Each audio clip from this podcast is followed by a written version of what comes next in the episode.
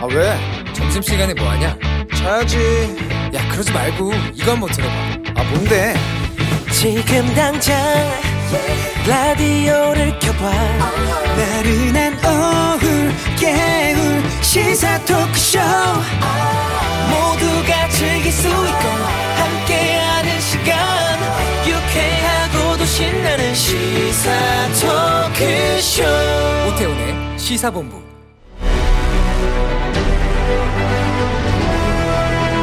김철민의 본부 뉴스.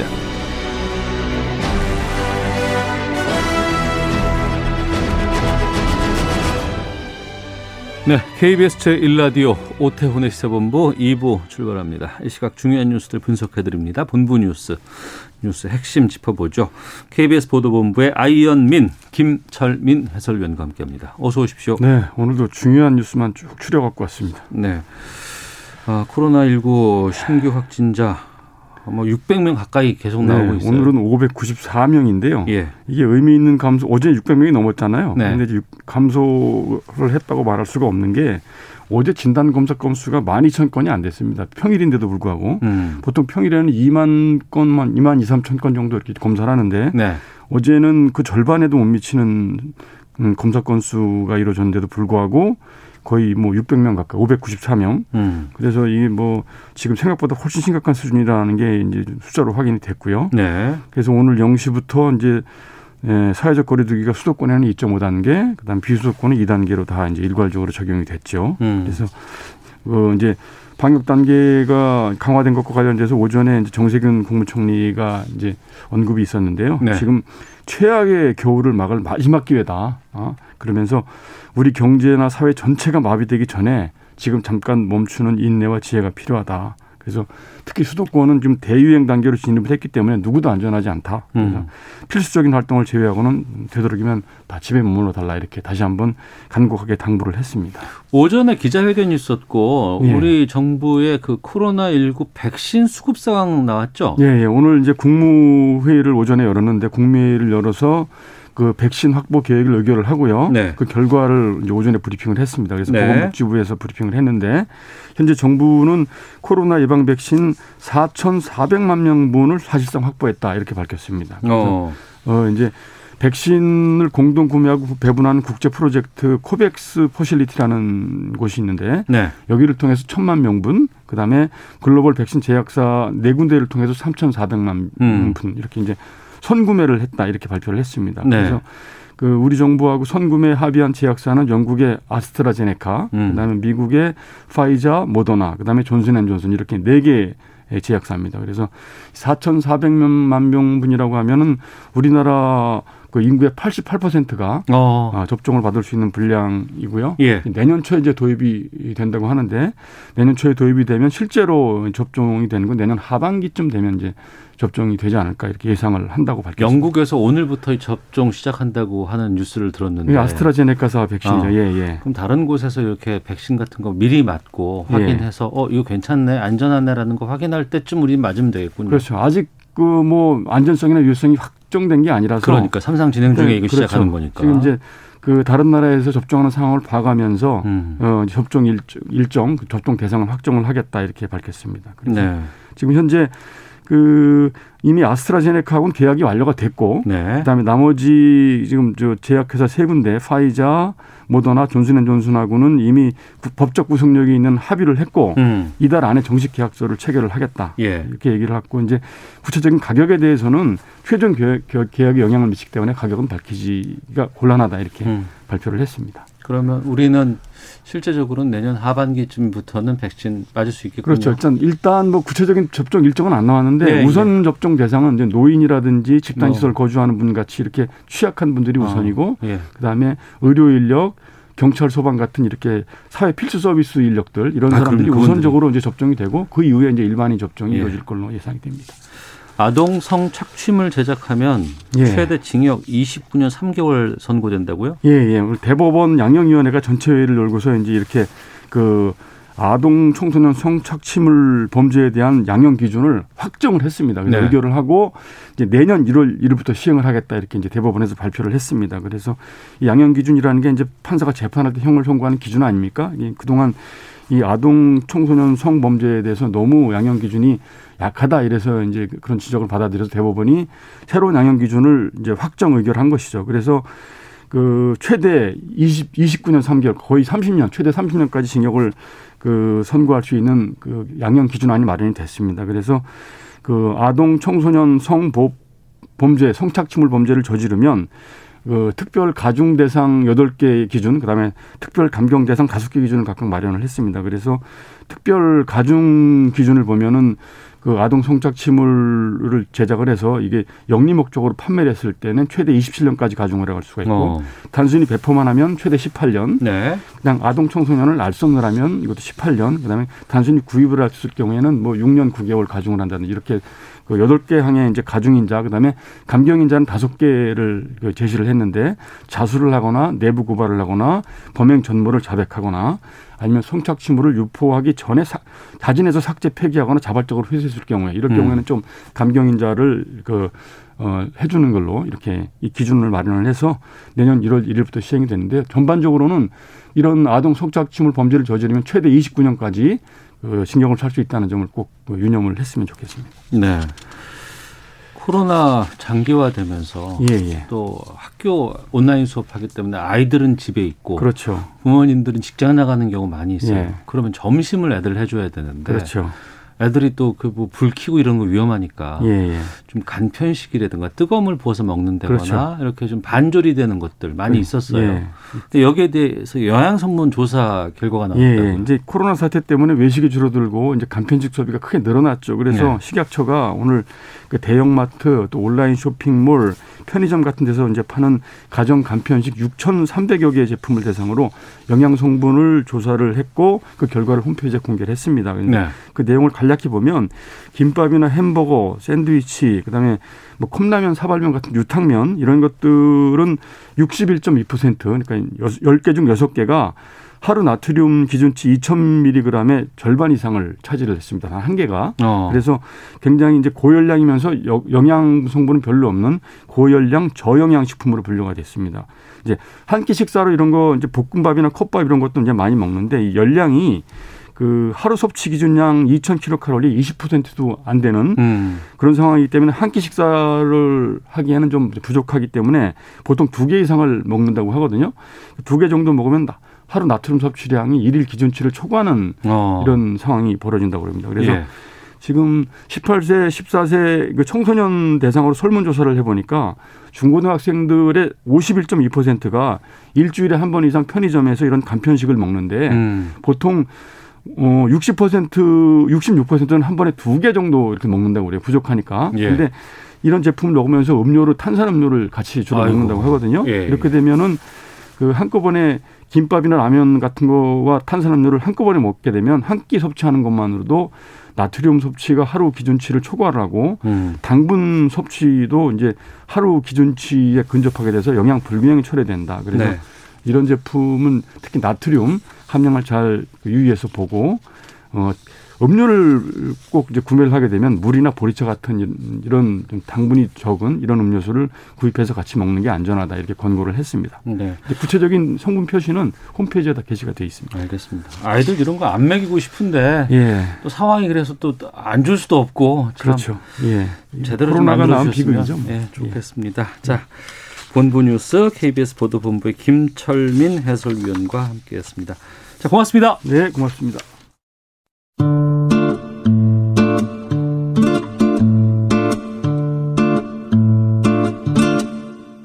오태훈의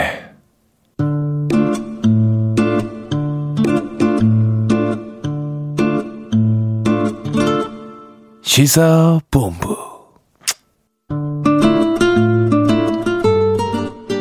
네, 1시 9분 지나고 있습니다. 시사본부는 청취자 여러분들의 참여 기다리고 있습니다. 샵 9730으로 의견 보내주시면 고맙겠습니다. 짧은 문자 50원, 긴 문자 100원, 어플리케이션 콩은 무료로 이용하실 수 있고 팟캐스트와 콩, KBS 홈페이지를 통해서 시사본부 지난 방송이나 각 코너별로 다시 들으실 수 있습니다. 유튜브를 통해서도 만나실 수 있습니다. 일라디오 아니면 시사본부 이렇게 검색해 보시면 영상으로도 확인하실 수 있습니다. 매주 화요일 어, 여야 현역 의원과 함께하는 정치화투 시간입니다.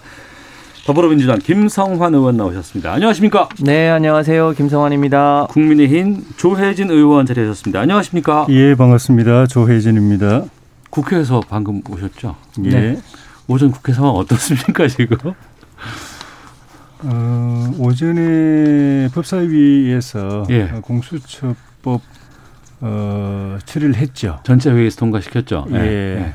그, 그 전날 어제 원래 그 법사위 소위에서 예, 예. 강행 처리한다는 그 이야기를 듣고 저희 당에서 긴급 의총을 소집하고 음. 또 법사위에서 회의실 앞에서 이제 항의하고 그렇게 하다가 저희가 안건 조정 신청을 예, 예, 했는데 있습니다. 예. 안건 조정도 그 자리에서 바로 그냥 결정을 해가 의결을 해가지고 예. 오늘 전체 회의에 넘겼고 예. 또 전체 회의에서 민주당 어, 단독으로 처리를 했죠. 예. 네, 뭐 정기국회가 어, 내일까지여서 예, 예, 예. 정기국회 내에 처리해야 될 여러 가지 공수처법 외에도 어, 쟁점 각 법안이 많이 있죠. 상임위별로 공정경제 3법이라든지 노동과 관련된 법이라든지 음. 뭐 여러 가지 법들이 다 걸려 있어서 네. 어, 오늘이 이제 그, 그 각 상임위별로 법안을 처리해야 되는 일종의 주, 중요한 시점입니다. 특히 음. 이제 공수처 관련 법도 이제 마찬가지고요. 내일 정기국회 때 마무리할 건 마무리하고 또 못한 건 그 다음에 해 나가야겠죠. 알겠습니다. 뭐, 뭐 긴장감이 높아지고 있습니다. 전운이 감돌고 있습니다. 이런 얘기들 국회 상황 표현하면서 네. 많이 들리고 하는데 어, 잠시 뒤에 구체적인 내용들 두 의원님과 함께 말씀 나누겠고요. 그 전에 그 각 의원님께서 좀 이렇게 관심 갖고 있는 부분 하나씩 좀 여쭤보고 네. 어, 시작하도록 하겠습니다. 먼저 김성환 의원님, 네. 정부가 탄소 중립 선언해서 지금 뭐 이산화탄소 흡수 대책 세워서 실질 배출량 제로로 만들겠다. 어, 이렇게 좀 개념들 나오고 있습니다. 그린 뉴딜 전도사시잖아요, 김성환 의원님께서 이번 네. 정책이 어떤 건지 좀 설명도 좀 해주세요. 이거. 잘 아시겠습니다만 유럽이 가장 먼저 2050년까지 기후 위기가 워낙 심각하니까 음. 2050년까지 탄소 제로로 로 가겠다고 이제 기 발표를 했고 예. 올해 중국이 어 2060년까지 탄소 제로 선언을 했잖아요. 뒤이어서 일본도 2050년까지 탄소 제로를 선언하겠다고 해서 전 세계가 가고 있고 음. 당시에는 선거 중이었습니다만 이제 당선이 유력했던 미국의 바이든 당시 이제 대통령 후보였죠. 네. 후보 공약도 2050년 탄소 제로를 공약하고 있어서 우리도 이제 피해갈 길이 없기도 하고 그래서 보통 이제 피할 수 없으면 즐기라고 했잖아요. 이제 그런 측면에서 어, 이, 이 길로 가지 않으면 우리 산업 전체가 어, 굉장히 위기에 빠질 수도 있고 해서 음. 우리도 2050년 이제 탄소 제로 선언을 하고 그에 맞게 어, 이제 경제 산업 생태계 전체를 지금 어, 어. 바꾸기 위한 30년에 걸친 대장정을 예. 시작한 어, 첫 시기라고 보셔야 될것그 같습니다. 단순히 탄소 제로라고 얘기를 하지만 그게 우리 생활을 다 바꿔야 된다면서요, 많이. 그럼요. 그러니까 우리나라가 1년에 7억 3천만 톤 정도의 이산화탄소를 대기 중에 내뿜고 있는데 예. 우리가 사는 집, 어, 우리가 타고 다니는 자동차, 아, 그리고 우리 산업, 우리가 쓰는 전기, 이 대부분에서 다 탄소가 나오고 있어서 음. 일종의 이제 산업혁명이 어, 석탄과 석유 기반의 문명이라고 어, 하거든요. 근데 네. 이거를 일종의 재생에너지와 그린 수소 중심의 녹색혁명으로 바꿔야 되는 거라 거의 이제 문명을 바꾸는 일이어서 어. 굉장히 큰 변화가 예상됩니다. 근데 이제 혀- 그 우리나라 유력 자동차 회사 간부 얘기를 들어보면 테슬라가 이렇게 빨리 전기 자동차를 만들어 올지 몰랐다는 거예요. 음. 그러니까 그런 변화의 속도를 놓치면 어, 전반적으로 어려움이 있을 거여서 굉장히 속도감 있게 해나가야 될 것으로 보여집니다. 알겠습니다. 탄소 중립 앞으로도 좀 계속해서 좀 이 부분에 대해서는 관심 좀 가져야 될 것 같고요. 조혜진 의원님께서 이번에 지난번에 그 헌재 헌법재판소에서 이 관련한 판결도 나오고 해서 예. 많은 국민들이 관심 갖고 있는데 낙태죄 개정안 내셨습니다. 예. 이 기존에 우리가 알고 있는 것과 어떤 차이가 있는지 좀 말씀 좀 해주시고요. 현행 형법은 그 낙태 문제에 있어 가지고 태아의 생명권을 조금 더 존중하고 예. 그 때문에 산모의 예, 자기 결정권은 상대적으로 좀 덜 존중받는 음. 그런 형법이었습니다. 네. 어, 그런데 작년 헌법재판소에서 어 이거는 바람직하지 않다. 네네. 서로가 균형을 음. 맞춰야 된다. 어, 공히 다 존중받도록 그렇게 법을 빨리 예, 개정하라. 네. 2020년 올해 12월 네네. 31일까지 개정해라. 어, 그렇게 했는데 정부안은 나왔어요. 예, 그 어, 민주당의 몇 분 의원님들이 내신 안은 낙태를 전면 허용하는 음. 모든 낙태를 허용하는 그런 어, 법이기 때문에 뭐 거론할 가치도 저는 없다고 생각이 들고 네. 어, 정부안도 어, 조금 그 태아의 그 산모의 자기 결정권을 좀더 존중하는 차원을 넘어서 가지고 음. 태아의 생명권을 상당히 소홀하게 다루고 어. 낙태의 범위를 상당히 넓혀놓은 법, 법안입니다. 네. 헌법재판소도 태아의 그 낙태의 마지막 기준을 그 임신 22주로 했는데 네. 정부는 그보다도 더, 더 넓혀 가지고 24주까지 음. 낙태가 가능하도록 했고 네. 그 중에서도 이유 불문하고 무조건 자유롭게 낙태할 수 있는 거 14주로까지 예, 예. 만들어 놨습니다. 그래서 그거는 문제가 있다는 생각이 들어서 저는 음 6주까지는 그 조건 없이 낙태 가능하게 음. 하고 정부 안 14주에서 조혜진 의원안은 6주. 아니요 6주까지는 조건 없이 어, 낙태 조건 없이. 하고 예. 10주까지는 산모의 사회 경제적 사유 때문에 불가피할 때 어. 한 일주일 정도 숙려 기간, 예. 고민하는 기간을 거쳐서 낙태를 허용하는 예. 어, 그 기준을 정하고 어. 그다음에 20주까지는 태아 그 산모가 강간이나 준강간으로 음. 임신을 원치 않는 임신을 했거나 네. 어그 임신 과정에서 산모의 건강과 생명이 굉장히 위험한 에 처한 경우에는 네. 20주 이내에서는 음. 낙태를 처벌받지 않고 할 수 있도록 하되 네. 어, 전문 의료기관에 의해서 또 의사에 의해서 음. 그리고 의학적 방법으로 낙태를 시술할 때만 그렇게 할 수 있도록 했고 근데 제 마음 같아서는 예.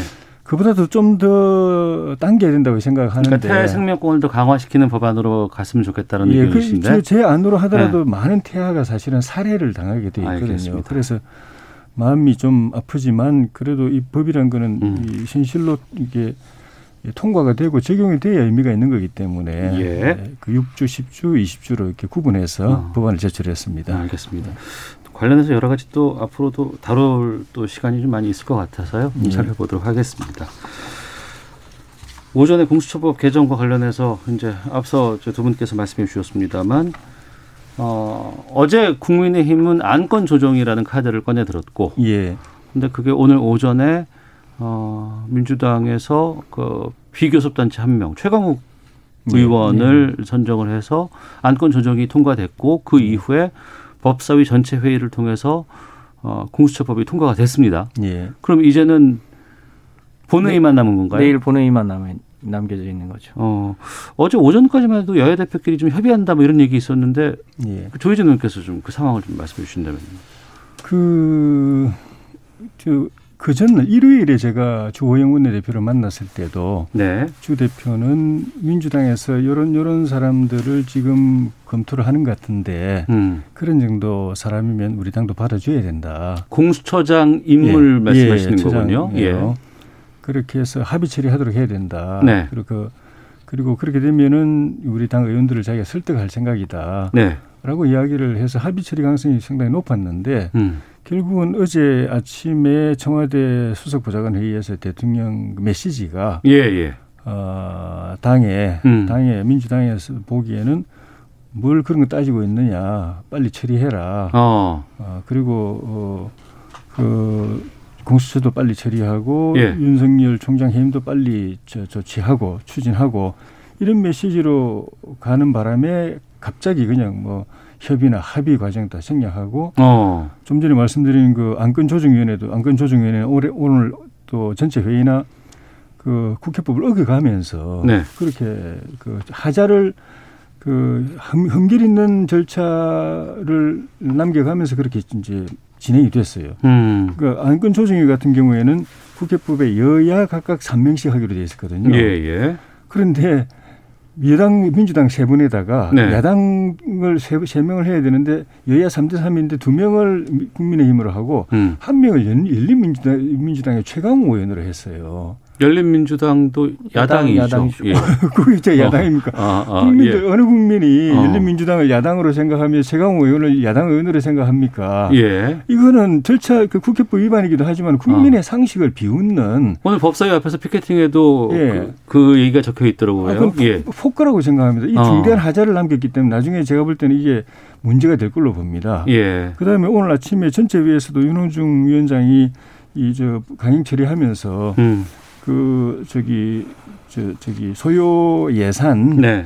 그 심사가 있어야 되는데 그거를 우리 여당, 그 야당 의원이 국민의당 의원이 이의가 있다고 그랬는데도 그냥 음. 무시하고 그냥 처리해버렸고 이런 하자를 남겼는데 네. 이 나중에 요즘은 그 법- 법원도 국회 결정이라고 해서 무조건 그냥, 음. 그냥 오케이 안 하고 절차를 따지거든요. 예. 국회법을 따지고 하기 때문에 나중에 이건 이것 때문에 오늘 이 처리가 어 저 뒤집히는 상황도 저는 생길 수 있다고 생각합니다. 예. 김성환 의원님. 네, 제가 보기에는 어, 열린민주당이 어, 뭐랄까 열린민주당 구성원들의 성향은 어떨지 모르겠습니다만 법적으로 야당은 야당인 거죠. 음. 어, 그 선임의 권한은 이제 이 협의를 거쳐서 위원장이 하게 돼 있어서 처리의 절차는 매우 합법적으로 진행된 거다라고 말씀드릴 수 있겠고요. 네. 잘 아시겠지만 공수처는 7월 달에 설치하기로 되어 있었던 겁니다. 7월 15일이 법정 설치 네, 기간이죠. 그런데 어 일종의 국민의 힘 측에서 계속 일종의 침대 축구를 하셔서 1차 침대 축구는 후보 추천을 계속 미루면서 침대 축구를 하셨고 그리고 지금은 이제 후보 추천을 계속 미루면서 하다 보니까 최근에도 이제 여러 가지 우리 사회 지금 최대 권력으로 있는 검찰이 자기 직구 감싸기를 했던 여러 가지 의혹들이 계속 드러나고 있는데 검찰이 스스로 어 소위 자기 치부를 드러내지 않고 있잖아요. 특히 어그 윤석열 총장하고 어 한동훈 검사장하고 어 올해 2월과 4월 사이에 그 부인의 핸드폰이니까 사실상 차명폰이죠. 그걸로 거의 200여 회 통화를 한 게 확인이 됐는데 그 무렵이 총선 직전이었고 당시 채널 A의 이동재 기자가 음. 유시민을 어떻게든 엮어서 어, 총선에 영향을 미치려고 했던 그 시기에 200여 차례 통화를 했던 거거든요.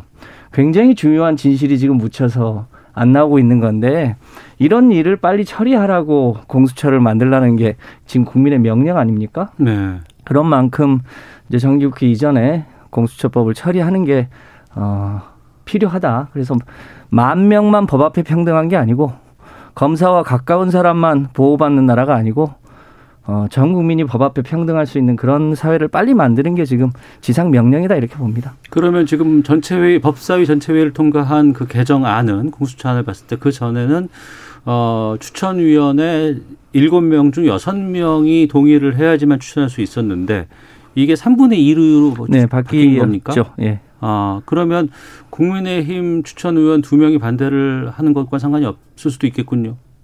그렇죠. 저희는 여러 차례 어, 기회를 드렸고 네. 또 그렇게 하지 않으면 어, 법을 개정해서라도 음. 반드시 처리한다고 하는 메시지를 여러 차례 드렸음에도 불구하고 네. 그 기회를 다 야당이 걷어찼다고 봐야겠죠. 그러면 이제 앞으로는 법사 그전 본회의에서의 처리만 남은 상황입니까?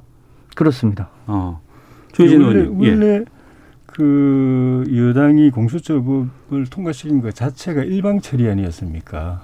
시- 작- 아, 작년 지난해 말에 예, 예. 우리 당이 그 절대 반대하는데도 음. 불구하고 사법기관인데 네. 정치적 중립과 독립이 생명인데 야당 의견을 무시하고 특정 정파가 일방적으로 만들었고 그 정파의 이익에 충성할 수 있는 기관으로 만들었고 네. 그래서 이거는 저 저기 헌법체 헌법상의 이저 법치주의 내에 사, 사법계는 될 수가 없다. 음. 그래서 21대 들어와서 빨리 이거는 개정해야 된다, 바꿔야 된다.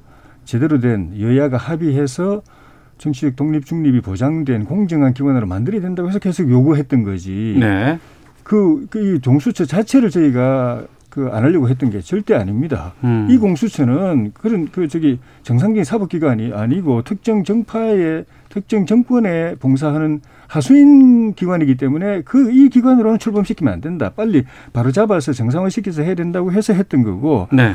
그럼에도 불구하고 나중에는 이 테두리 안에서 어쨌든 워낙 뭐 빨리 일단 출범시키자고 여당에서 쪼으니까 그럼 그렇게 하자고 했는데 지금 안 하는 건 아닙니까? 음. 결국은 원래 그 제가 몇 차례 그 전에도 나와서 말씀드렸지만 여당의 생각은 여당 말 잘 들을 그런 그 하수인으로서의 공수처 공수처장을 생각하기 때문에 네. 그거 안 되면은 절대 안 할 거다라고 제가 여러 차례 말씀드렸는데 그럴 때마다 민주당에서는 아니다 우리는 중립성 보장한다. 음. 그저 추천위원회도 대한 변협이나 법원 행정처 이런 데는 다 중립적인 기관으로 역할할 네, 예. 거다. 그런데 그때 제가 분명히 이야기했습니다. 나중에 보시라. 음. 여당 편 들 거다. 이번에 그렇게 했지 않습니까? 어. 그리고 그, 그, 여- 여당에서, 그 야당의 이 비토권 보장했는데, 그 비토권 그, 그 행사하면은 중립적, 독립적 그, 저, 기관이 안 될 수가 없다. 민주당 마음대로 안 할 수, 할 수가 없다라고 그랬을 때 제가 나중에 결국은 고칠 거다, 박탈할 거다라고 오래, 오래 전부터 이야기했습니다. 그 그대로 예. 하지 않습니까? 그러니까 어. 이거는 이- 그 애초부터 정권 비리, 대통령과 권력 실세, 측근들, 청와대의 그, 그, 저 범죄 행위를 덮을 기관으로 시작을, 그 기획을 그렇게 했기 때문에 네. 끝까지 그 길로 가고 있는 거죠. 알겠습니다. 기획 단계에서부터 그렇게 했다고 주장하시는데요. 여당의 편을 들 사람이 아니고요. 국민의 편을 들 공수처장 후보가 지금 필요한 시기죠. 공수처가 출범하면 해야 될 일이 뭐겠습니까?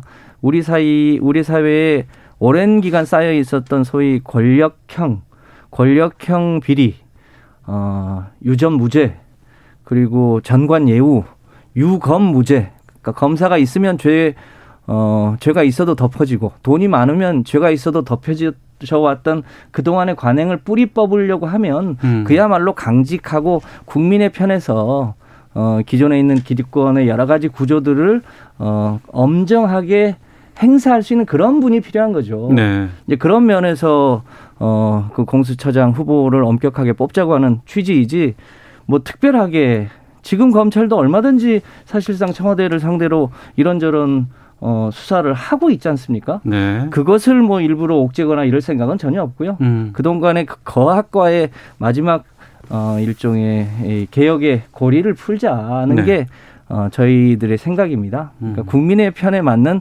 공수처장이 빨리 뽑히기를 진심으로 바랍니다. 내일이 근데 국민의 편에서 권력을 수사하고 있는 예. 대표적인 사람이 지금 윤석열 총장인데 어. 윤석열 총장이 지금 대통령 지시로 해임을 몰아붙이고 있는데 음. 그러면서 그 그거 반대의 예, 기능을 할 공수처장을 지금 빨리 만들려고 하고 있는데 네.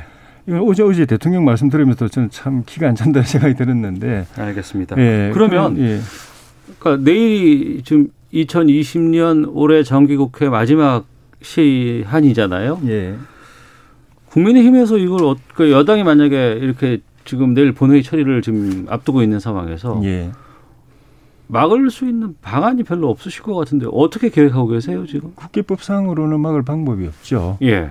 어, 수적으로 뭐 절대적으로 그 열세에 있기 때문에 음. 몸으로 막 게 되면은 이제 뭐 수사받고 재판받아야 되는 상황이니까 네, 네. 그럴 수는 없기 때문에 지난번에 부동산 3법 통과 때도 봤지만은 민주당이 절차 또 국회법 정신 어겨가면서 일방적으로 해도 우리가 못 막습니다. 네. 못 막는데 다만 그 중간중간에 좀 전에 말씀드린 몇 가지 음. 절차적인 하자 국회법 상 국회법을 어긴 부분들 네. 그 부분 나중에 법원에 저희가 문제 제기를 할 거고 아, 법원을 통해서. 예, 예. 그, 그 과정에서 바로 잡히는 기회가 올 거고 음. 그리고 우리가 이거를 수, 숫자로 막지는 못해도 네. 그 과정에서 무엇이 문제고 뭐가 잘못됐다는 걸 갖다 지속적으로 이야기하는 것이 음. 저는 여론에 영향을 주고 있다고 봅니다.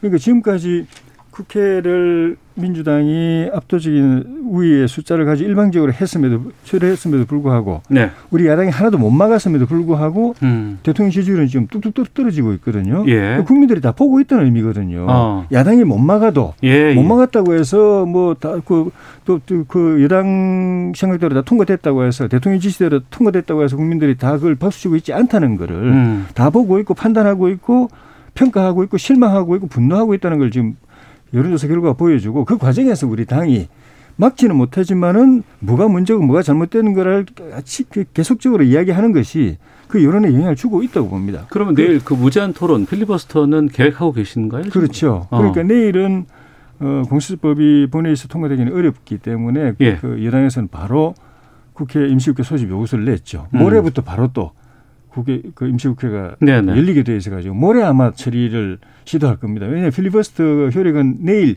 그 정기국회 마지막 날까지만 효력이 있고 알겠습니다. 필리버스터를 신청한 그 법안은 그다음 임시국회에서는 필리버스터 할 수 없기 때문에 바로 표결할 수 있기 때문에 내일부터 바로 모레부터 바로 임시국회 소집해가지고 처리하려고 시도할 걸로 봅니다. 네, 김성환 의원님. 그러면은 지금 내일은 필리버스터 무제한 토론을로 24시간을 채울 것으로 지금 네. 말씀해 주셨고 그럼 임시 국회를 지금 소집 요구를 해 놓은 상황이기 때문에 네. 그럼 12월 10일 목요일 날이면은 본회의에서 공수처법 개정안 처리가 되는 거죠.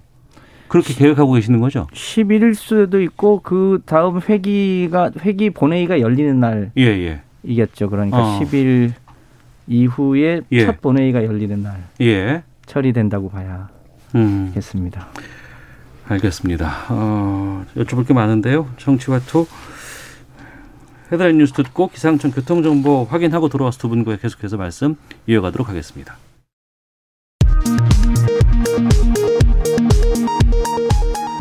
정부는 코로나19 백신 개발사들이 구매 협상 과정에서 부작용 면책을 요구하는 데 대해 불공정한 부분이 있지만 현실적으로 받아들일 수밖에 없는 상황이라며 일단은 물량을 확보하고 다른 나라의 접종 추이를 살펴보겠다고 밝혔습니다.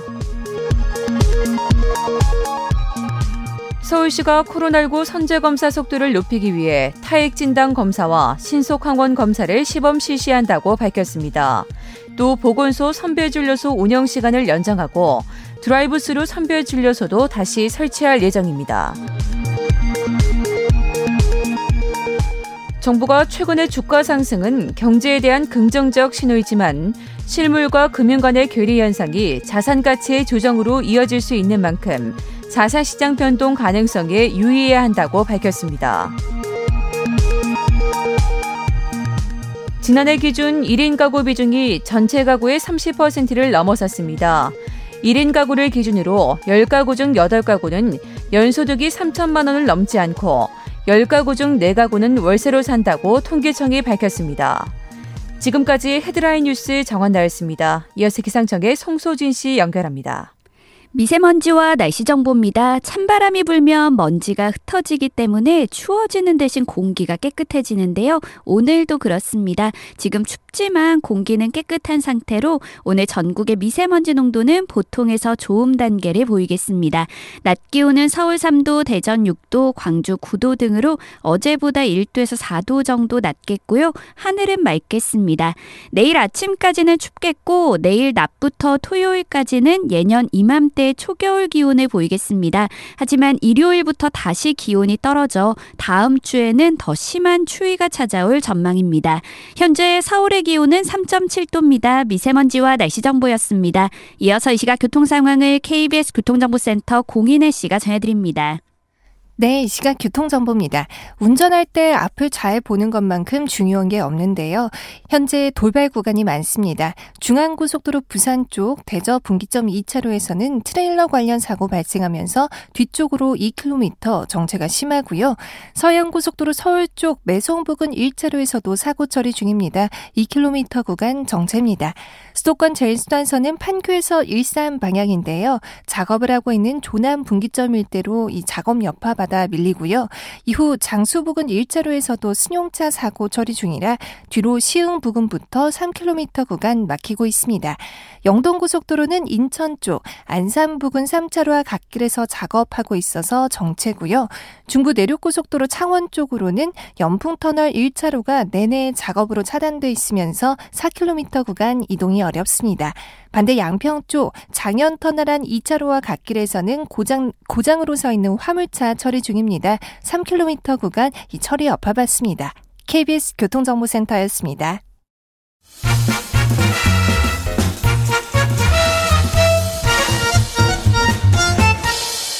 오태훈의 시사 본부. 네, 정치와트 돌아왔습니다. 더불어민주당 김성환 의원, 국민의힘 조혜진 의원과 함께하고 있는데요. 청취자 의견 좀 소개해드리고 계속해서 가도록 하겠습니다. 전유성님께서는 7월에 출범했을 공수처 지금까지 합의해 왔는데도 말짱 도루묵입니다. 무엇이 옳은 일이었는지 국민이 나중에 선거로 심판하면 될 텐데 뭐 하자는 겁니까? 공수처 출범 미루지 말아야 합니다라는 의견 주셨고 9729님은 공수처와 검찰이 서로 견제할 수 있는 권한을 줘야 하지 않을까요? 공수처로 인해서 또 다른 거대 권력이 생겨나는 것 같습니다라는 우려도 주셨고 권정환님 질문은 왜 항상 법안 은 미리미리 통과시키지 않고 막판에 하는 겁니까? 라는 질문도 좀 주고 계십니다. 그러네요. 항상 보면은 논의하다가 합의될 듯 될 듯 하다가 안 되다가 어, 오늘 되는 거 아니야를 안 되다가 계속해서 미뤄 막판에 또 어, 되기도 하는데 지금 그렇게 되면은 어, 정기국회 끝나고 나면은 지금 여야 간의 관계는 썩 좋지 않을 것 같습니다. 생각할 때 보니까.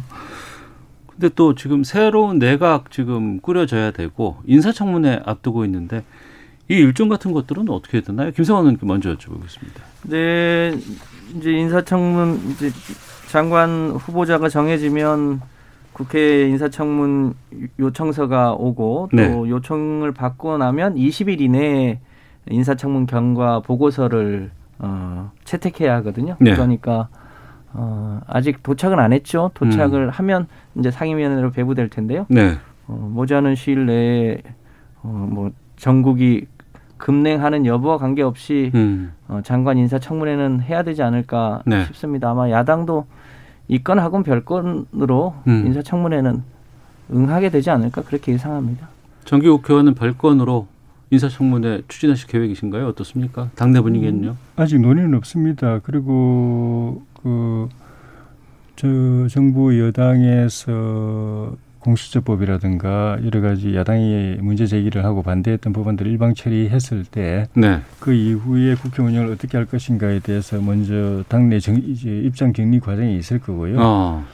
어, 그런데 이 그동안 쭉 봐왔지만은 청문회를 어, 해도 네. 어, 청문회 결과에 대해서 대통령이 전혀 구애를 받지 않기 때문에 어. 많은 그, 무- 그 하자가 청문회 과정에서 쏟아져 나오고 네. 부적격 그 사유가 쏟아져 나와도 그리고 어 저기 청문 보고서가 어 부정적으로 나와도 심지어 음. 청문 보고 채택이 안 돼도 네. 심지어 청문회 자체가 안 돼도 음. 대통령 무조건 임명해 왔기 때문에 네.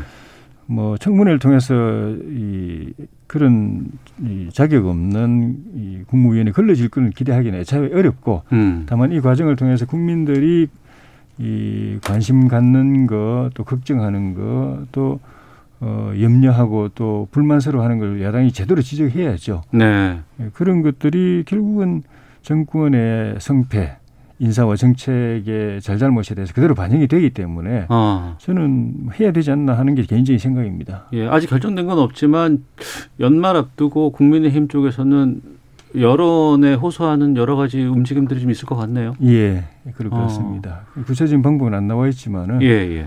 어, 나라의 기틀을 그 특정 정당이 마음대로 어. 해서 정의가 무너지고 공정성이 무너지고 예.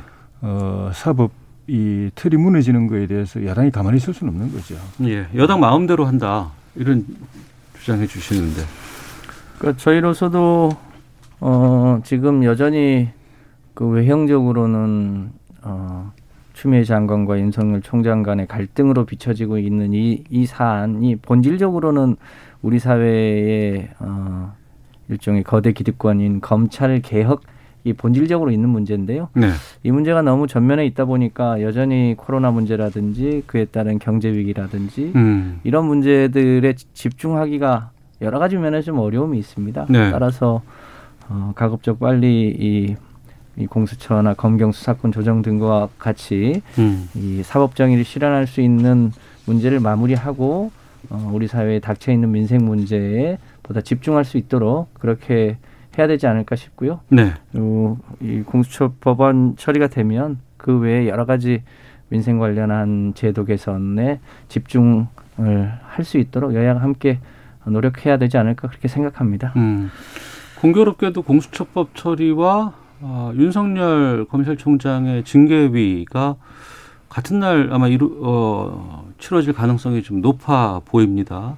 앞서 조혜진 의원께서는 그 문재인 대통령의 국회 메시지가 결정적인 계기가 됐다라고 주장해 주셨고 어제 문재인 대통령은 이 추미애 장관과 윤석열 총장 간의 여러 상황에 대해서 국민에게 처음으로 사과를 하기도 했었습니다. 네.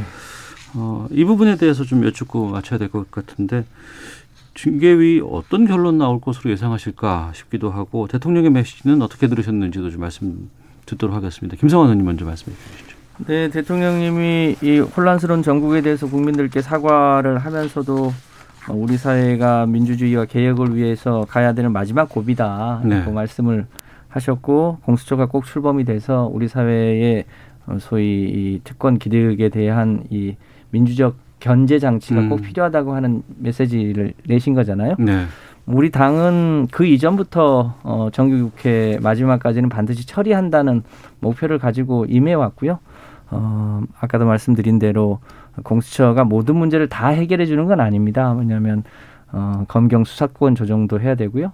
또 지금은 아직 경찰의 수- 수사 기능에 대한 국민적 신뢰가 약하기 때문에 어, 일부 권한을 이제 검찰에 줘놨지만 대체로 유럽이나 다른 사례들로 보면 이 검찰이 일종의 어, 기소 만 이제 전담하는 수사권은 이제 경찰이 하는 이런 이제 근본적 개혁도 해야 될 숙제들이 많이 남아 있습니다. 음. 이런 문제들을 하나씩 하나씩 이제 풀어 나가야 되는데 대통령 생각은 어, 이 여러 가지 개혁의 과제들 과정에서 고통이 따르는데 그 문제가 당장 어렵고 힘들더라도 그거를 다음 정부에 미루지 않고 하겠다는 게 이, 이번엔 이제 탄소 중립 선언과 같은 그런 일인데요. 네. 이 문제 도 마찬가지로 우리 정부 내에서 반드시 마무리를 하겠다고 하는 그런 각오를 음. 어, 밝히신 거다 이렇게 봐주시면 되겠습니다. 조혜진 의원님. 어제 대통령 사과 발언에 대한 댓글 중에 제일 공감을 많이 얻었던 게 미안하지만 내 마음대로 하겠다. 음. 이거였습니다. 그게 그 보통의 사람들이 보는 대통령 그 메시지였습니다. 사과는 했는데 그 뒤에 사과는 짧게 하고 그 뒤에 쭉 나온 거 보면은 내 마음대로 하겠다. 음. 지금 국민들이 불만을 품고 분노하고 있는 거 이 그대로 게- 계속 밀어붙이겠다. 그 좀 전에 말씀 있었지만 공수처법 강행 처리한다든지 윤석열 총장 해임한다든지 그리고 국회법 중에 그 지금 위헌 논란 있는 5.18 특별법 처벌법 네. 5.18에 대해서 조금 다른 이야기 하면은 감옥 보내는 이런 법안이라든지 이런 걸 그냥 다 개- 개혁이라는 이름으로 다 밀어붙이겠다. 그것도 올 연말 음. 안에 다 해치워라. 네. 이런 메시지를 보고서 그리고 검찰의 권력기관의 정치적 독립 중립 이야기하면서 어, 독립적으로 중립적으로 권력 비리 수사하고 있는 윤석열 총장을 해임을 이제 대통령이 손발 팔을 걸어붙이고 나서 가지고 밀어붙이고 있는 이걸 보면서 음. 제 대통령의 말씀이 그동안에도 좀 약간 그런 게 있었지만은 이, 이 오늘 어제 그 말씀에서는 거의 이 유체 이탈 보통 유체 이탈 화법이라고 그러는데 그게 좀 심해도 너무 심하다는 생각이 들고 이 좀 우리 좀 점잖은 정치인으로 평가되는 우리 그 유승민 의원조차도 네. 대통령 문재인 대통령 지킬과 하이드 이중성을 가진 음. 사람이다. 그리고 거의 중증 환각, 환각 상태다 이런 표현까지 쓸 정도였습니다. 네. 그러니까 이렇게 법원도 문제 제기하고 검, 법무부 징계위도 아, 검 감찰위원회도 반대하고 어제 그- 그 열렸던 북관 대표자 회의에서도 문제 제기했던 이윤석열 총장의 해임권을 네. 대통령이 이제 그 앞장서 가지고 밀어붙이는 거 음. 그리고 그렇게 하면서 또 공수처는 네. 또 검찰 개혁이라고 그러면서 권력형 개혁이라고, 개혁이라고 그러면서 또 그 절차 무시하고 법 무시하고 또 밀어붙이는 거 이거 지금 떨어지고 있는 대통령 지지율에 더 기름 붓는 격이 될 것이고 음. 많은 사람들이 대통령이 무, 얼마나 저- 잘못을 많이 저질렀길래 네. 대통령이 수사받는 걸 검찰 수사받는 걸 얼마나 두려워하길래 저렇게까지 이성 잃은 행동을 보이나 하는 그런 뭐 이야기, 이야기들을 하고 있는데 진짜 대통령과 이 정부 여당 알겠습니다. 좀 냉정을 찾고 후회할 일 안 하셨으면 좋겠어요. 네, 예. 알겠습니다. 두 분께서 여론 말씀해 주시고 국민의 어, 시각도 말씀해 주시는데 다릅니다. 네. 국민이라는 단어는 같은데 아, 국민이 다릅니다. 예. 어, 다음 주에는 또 모시고 어떤 말씀을 좀 나눠야 될지 여러 상황들 좀 지켜보도록 하겠습니다. 정치와트 두 분과 함께했습니다. 두 분 말씀 고맙습니다. 네, 고맙습니다. 감사합니다.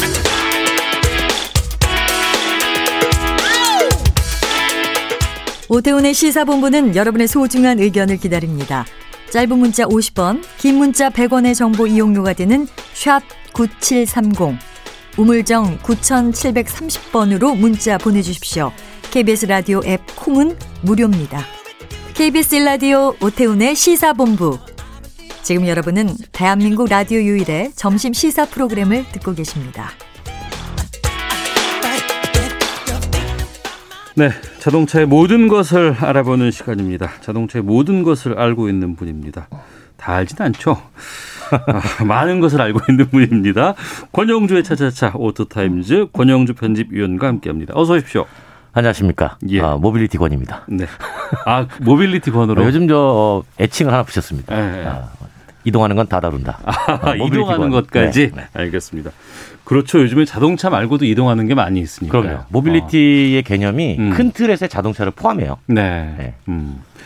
하나씩 좀 살펴보도록 하겠습니다. 새로운 개념들이 많이 등장해서 요즘엔 또 첨단 이런 것들도 자동차와 관련해 상당히 많은 부분을 차지하고 있기 때문에 택시 타다가 등장했다고 해서 이게 뭔 말이에요? 택시 타다가 타다는 그 전부터 있었잖아요. 그렇죠. 이제 그 렌터카 기반의 그러니까 공유형 자뭐 예. 그렇죠. 렌터카 네. 기반의 예. 흔히 말하면 이제 카니발 택시로 많이 인식이 됐죠. 예, 예, 예. 예. 예. 근데 그 당시에 타다는 경유차를 했던 거고 그렇죠. 그렇죠. 예, 그렇죠. 이번에는 이제 택시 업계가 어. 우리가 비슷한 서비스 해드리겠습니다. 네. 라고 해서 어, 똑같은 차종에 음. LPG를 가지고 어, 사업을 시작한 겁니다. 아, 그 전에 타다 서비스를 했던 차량들은 다 경유로만 했었는데 그렇죠. 이젠 택시 업계가 카니발 관련된 뭐 그 그런 이제 자동차를 LPG를 통해서 이제 택시 사업 사업을 하겠다 이렇게 뛰어든 거예요. 그렇죠. 그런데 어. 그러면 제조사가 어, 카니발 LPG를 만드냐? 네. 안 만듭니다. 아, 그렇죠. 만들 때부터 그렇게 해줘야 되는 거 아니야? 네, 안 만들고요. 예. 카니발 휘발유 엔진을 팔아요. 네. 그거를 택시 사업자가 사서 개조를 하는군요. 돈을 한 3, 400만 원 들여서 LPG로 개조를 한 다음에 네, 네. 그 차를 가지고 이제 앱에서 타다처럼 이용하세요. 음. 이제는 저희도 뭐 다섯 명, 여섯 명, 많게는 뭐 여덟 명까지 채워드릴 수 있습니다. 네. 이제 타다 같은 서비스가 부활했습니다라고 음. 이제 택시 업계가 나서게 된 거죠. 이용하는 소비자 입장에서는 이 차가 경유로 가는지 LPG로 가는지 중요하지 않습니다. 중요하지 않지만 이제 환경 측면에서 상당히 중요했죠. 어, 그렇죠. 환경 측면에서 네. 그 부분이 있고 그리고 또 이 LPG를 단다는 게 어떤 의미를 갖고 있는 거예요? 택시 업계가 아, 승합 택시를 한다는 건 네. 기본적으로 어, 이렇게 보시면 됩니다. 호출로도 이용이 가능하지만 네. 길에서 손들어 잡을 수도 있어요. 음, 택시는 예. 허용이 되니까. 그렇죠. 예. 네, 그래서 어, 아, 빈 택시가 있네? 기존에 타다는 그게 안 됐잖아요. 안 됐죠. 렌터카니까. 예, 예, 네, 예. 근데 이건 택시잖아요. 아. 렌터카로 쓰는 타다가 아니고 이제는 택시로서의 타다가 된다. 그렇죠. 뭐 여기에서 내려오면 어. 쭉 길에서 서 있는 택시 중에 하나일 뿐이에요. 네네. 그런데 이제 어, 그 전에 이제 타다에서 이용했던 그런 승합 서비스를 음. 이용할 수 있게 됐다는 것. 예. 이제 그 부분이 이제 차이점이죠. 승합 택시가 다른 차종도 다 있었잖아요. 그러니까 이게 이제 그 이용하는 사람들은 별로 신경을 안 쓰는 부분이기는 하지만 네. 어, 이 택시를 공급하는 사업자 측면에서는 차종과 연료가 상당히 중요합니다. 이게 사업 운송 원가에 영향을 미쳐요. 음. 근데 이제 실제로는 LPG 승합차가 있습니다. 네. 현대자동차 스타렉스라는 게 있죠. 아, 그거는 애초에 나올 때부터 LPG로 나와요. LPG로 나오는 전용으로 예, 예. 나온다. LPG도 있고 경유도 있고 나오는데 네. 그래서 이제 기존의 택시 사업자들이 스타렉스를 썼습니다. 음. 그런데 네. 이용자들이 많이 안 타는 거예요. 아, 왜요? 화물차 같다는 겁니다. 아, 차 택시 같지 예, 않고 마치 시골에 같다. 그냥 식당에서 예. 부르면 손님들 모셔다 드리고 어. 그런 걸로 느끼는 경향이 강합니다. 예, 예. 그러다 보니까 내가 좀 비싼 돈을 내고 이용을 하는데 어. 약간 승용 같고 뭔가 대접받는 느낌을 받고 싶고 네. 그게 사실은 차종에서 음. 이동 수단에서 그런 느낌이 기본적으로 든다라는 거죠. 근데 그 차종이 정말 그렇게 중요해요? 중요해요. 제가 이제 이렇게 예전에 많이 물어봤어요. 그 타다 이용하시는 분들에게 왜 이용하십니까? 그러면 아 뭐 냄새 없고 어, 운전자가 젊고 그런 거는 얼마든지 택시도 할 수 있죠. 새 그렇죠. 차니까 냄새가 예. 없는 거고. 예, 요즘 택시도 깨끗한 차 많아요. 그렇죠. 깨끗해요. 어, 예. 근데 동일하게 그러면 둘 중에 똑같은 비용에 스타렉스 이용하시겠습니까? 아니면 어. 카니발 이용하시겠습니까?라고 하면 오태훈 씨는 뭘 이용하시겠어요? 전 특정 어디에 치우치지 않겠습니다. 하지만 대부분의 이용자들이 승용에 가까운 느낌을 갖는 차를 이용하겠습니다라고 대답을 합니다. 그렇죠. 예. 예, 그게 이제 카니발에 더 가깝다는 거예요. 어. 그래서 그것 때문에 택시 업계도 그 당시에 카니발을 택시로 쓰고 싶었는데 음. LPG가 안 나오니까 네, 네. 어, 쓰지 못했던 거고 음. 기다리다 못해서 이제 LPG로 개조해서 쓰는 거로 선택을 하게 된 거예요. 어. 그럼 이게 지금 내가 택시를 뭐 운영을 하고 있는데 예, 예. 아니면 뭐 개인 택시를 하고 있는데 예. 이 카니발로 바꿀 수도 있어요. 어떻게 그럼요. 되는 거예요? 어. 네. 바꿔서 면허를 대형 면허로 전환을 한 다음에 네. 아, 그 호출 택시에 가맹을 해서 음. 어, 저한테도 호출을 내려주세요. 저도 태워주겠습니다라고 네. 해도 됩니다. 아, 그렇군요. 예. 그러니까 어. 택시 사업자 입장에서는 하나의 새로운 선택지가 음. 더 생긴 거고 음. 이용자 입장에서는 어, 내가 이용하던 타다 다 어디 갔어요? 네. 여기 있네요. 음. 새로 등장해서 대차가 되는 거죠. 아, 알겠습니다. 언제쯤이요, 그러면? 지금 바로 할수 있어요? 네, 이제 시작을 했고요. 이제 예. 30대로 시작을 했고 어. 어, 향후에 뭐 600대까지 일단 서울부터 늘려 나간다고 하는데 음. 좀 지켜봐야 되죠. 네. 자, 그리고 연말 되면 항상 이 얘기 있었습니다. 자동차 개별 소비세. 산업을 위해서는 이걸 내려줘야 사람들이 산다더라. 뭐 이런 얘기 많이 있었는데 이 연장 얘기가 계속 나와요, 지금? 제가 최근에 예. 들었던 가장 많은 질문 중에 하나였어요. 아, 그래요? 왜냐하면 이제 11월 말에 계약을 한 겁니다. 음. 그런데 이제 출고 기준이니까 네. 12월 31일 이전에 출고가 안 되고 1월 15일에 나온대요, 차가. 그러니까 인기 있는 차량은 지금 그렇죠. 한두 달 정도는 그냥 기다린다면서요? 그렇죠. 그러면 이제 1월 15일에 나오면 음. 개별 서비스 인하 대상에서 빠지게 됩니다. 그렇죠. 예. 기한이 있다가 연말이니까. 그렇죠. 그러니까 예. 이제 물어보는 게 혹시 그 연장 안 합니까? 어. 라고 질문들을 많이 들었는데 예. 어, 정부가 연장을 하기로 어, 가닥을 잡은 걸로 소식이 전해졌어요. 결정이에요, 가닥이에요. 어, 현재로서는 예정입니다. 어, 예. 네, 아직까지 확정은 하지 않았지만 음. 조만간에 이제 발표를 한다고 하죠. 네. 어, 6개월을 추가 연장한다는 겁니다. 개별 서비스 인하를. 이 개별 소비세를 올 초에 상당히 많이 인하를 해줬다가 중간에 이거를 접으려고 했다가 안 된다 그렇죠. 상황 좋지 않으니까 연장은 더 하되 네. 다만 폭을 좀 줄여주기도 했었거든요. 그 기억이 나는데 상당히 기억력이 좋으시네요. 맞죠? 예. 네, 예. 정확합니다. 예. 이제 그렇게 했던 이유가 어. 처음에 이제 코로나가 2월 달에 발발이 되고 네. 그때 갑자기 모든 게 셧다운 되는 느낌이 나니까 음. 어, 내수 경기 진작을 위해서 개별 소비세를 인하를 해 줬다가 6월까지였나요? 그렇죠. 그때가? 6월 예. 30일까지 해 줬다가 7월 1일부터 다시 원래대로 환원시킨 게 아니고. 조금 혜택을 줄인 거죠. 예, 예. 줄여서 12월 말까지 운영을 했고 여기서 이제 끝나는 겁니다. 어. 이달 말에 끝나는 건데 지금 다시 코로나가 다시 올라오잖아요. 그렇죠. 예. 그러니까 아, 이대로 가면은 음. 내년에 자동차가 안 팔리겠구나. 지금 자영업자들은 상당히 어렵긴 하지만 아, 힘드세요. 그나마 지금. 판매되는 여러 어, 내구재 제품 중에 네. 소비재 중에 가장 비싼 제품이 자동차인데 자동차는 지금 호황입니다. 아, 그래요? 지금 2012년 이래로 예. 자동차 가장 많이 팔렸어요 올해. 아, 이 코로나 상황에서 그렇죠. 그 어. 이유는 제가 말씀드렸잖아요. 예, 예. 어, 아, 이동 때문에도 밀접하지 그렇고 마라. 예, 아, 안전성을 차단해라. 위해서라도 그렇죠. 어. 그러다 보니까 그런데 이제 소득이 3만 불이 넘어가니까 돈이 음. 없는 게 아니고 돈은 가지고 있는 거죠. 네. 그런데 이제 다른 쪽의 소비가 줄어드는 대신에 어. 어, 개별 이동이 늘어나면서 예. 더- 대신 이제 대중교통 이용률은 한 50%가 빠졌잖아요. 음. 그러니까 대중교통 이용에 지금 세- 세 수가 많이 들어갑니다. 네. 돈이 많이 들어가고 있어요. 어. 그, 런 반면에 그러면 어디선가는 또 계속 음. 공장은 돌아가고 또 세금은 또 걷어야 되니까 음. 자동차를 계속 판매하게 하는 게 좋겠다라고 음. 해서 이제 내년에 다시 6개월을 연장하는 방안, 이날을 연장하는 방안이 지금 적극 검토되고 있다 이런 소식이 전해졌고요. 네. 이렇게 한번 소식이 전해지면 거의 확정으로 가는 거예요. 음. 여기서 만약에 이걸 정부가 아니에요, 이거 걷어드립니다라고 하면 네. 오히려 더 큰 혼란이 생겨요. 그래서 음. 이미 정부에서 흘러나온 얘기이기 때문에 네. 어, 거의 뭐 거정적으로 확정적으로 인하가 연장된다라고 보시면 될 것 같습니다. 근데 이제 계속해서 이제 연장 연장 연장되면 네. 앞으로 이거 어떻게 돼요? 다시 올리면 네, 또 어쩔 수 없이 판매는 줄어요. 어. 예, 그게 미래 수요를 현재로 앞당기는 효과이기 때문에 네. 6개월 뒤에 어, 끝났습니다. 그러면 음. 7월 1일부터 내년 7월 1일부터는 이제 판매가 절벽이 또 오죠. 음. 어, 그게 이제 정상인지 아닌지는 알 수가 없으나 그렇다고 이제 영구적으로 인하하기도 어려운 것이 정부 입장에서는 개별 소비세 가지고 내수 진작의 정책적 조절 효과를 가져가는 겁니다. 네. 시중에서는 영구 인하고 하자 음. 하죠. 그런데 이제 정부 입장에서는 아 그래도 이런 걸 계속해서 시한을 두고 연장 연장 해주는 그렇죠, 게 그렇죠. 그런 것들이 정책적 아. 효과를 가져갈 수 있는 부분이어서 어. 어, 쉽- 쉽게 포기는 할 수 없는 부분이죠. 알겠습니다. 그리고 청취자 0356님께서 저도 아까 듣다가 이것도 나올 것 같은데 딱 나왔어요. 네. 지적해 주셨어요. 모빌리티 권님께 화물차도 시골 식당에서 쓰는 차도 요즘은 참 좋습니다. 이렇게 시- 딱 말씀해 주셨어요. 어, 제가 화물차 다음 주 한번 재밌는 얘기 하나 다뤄보겠습니다. 그렇게 넘어가려고. 네네네. 아니 앞서서 이제 우리가 왠지 스타렉스 얘기하면서 아 시골에서 이용하시는 거 아, 아, 그렇군요. 네, 아, 그. 죄송합니다. 네, 네. 그런 의- 의미가 아니고 아. 시골에서는 뭐 유용하게 쓰시는데 네네. 그러니까 일반 도시에서 음. 택시로 이용하기에 네. 사람들이 그런 생각을 갖고 음. 있다라는 아 시골 식당에서 쓰는 차도 좀 좋다고 말씀해 주시는데. 그러니까 뭐 좋습니다. 예, 죄송합니다. 그런 의미가 아니니까 아, 오해 없으시기 바라겠습니다. 어. 알겠습니다.